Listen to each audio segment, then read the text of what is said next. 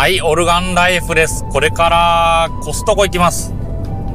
それ実は今回コストコ、この解約します。カード2枚。私のものと家族のもの。これ両方とも解約してきますね。コストコ、確かに楽しい。あと、商品とかも安いものがある。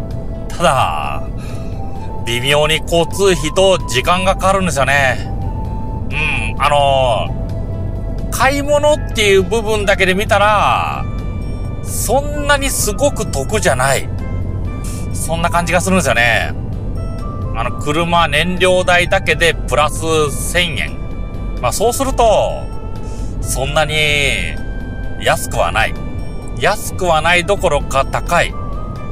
交通費とか燃料代、そういうものを考えると、決して割に合わないような。コストコで大量購入しないと割に合わないんですよね。たくさん買って家に保管しとく。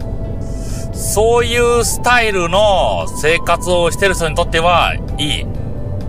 ただそれもそれでめんどくさいんですよね。あと、肉とか、スーパーとか結構安い。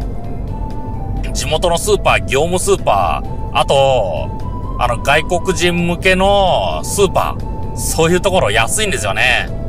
だから、そこで買った方がいいような気がする。だから費用対効果、コストパフォーマンスって意味で考えると、得してるどころか、下手すると損してるかもしれない。そういうところがある。まあ、ただ辞めるにあたって、コストコのもう一つの楽しさ。あの、新しい商品、そういうものを見る楽しさ。普通のスーパーじゃない提案をする。そういう楽しさ、あと、買い物のしやすさ、フードコート、そういうエンターテイメント的なところを考えると、解約するの苦しいかなと思った。まあ他にもああいう楽しい食事、できるわけですからね。コストコ以外だって、できる。あ、そうだ、本職で料理やってる人。そういう人もあんましコストコに対して魅力は感じてなかった。会員にはなってみたけど、行ってない。売ってるものに魅力を感じない。そういうところもあるみたいですね。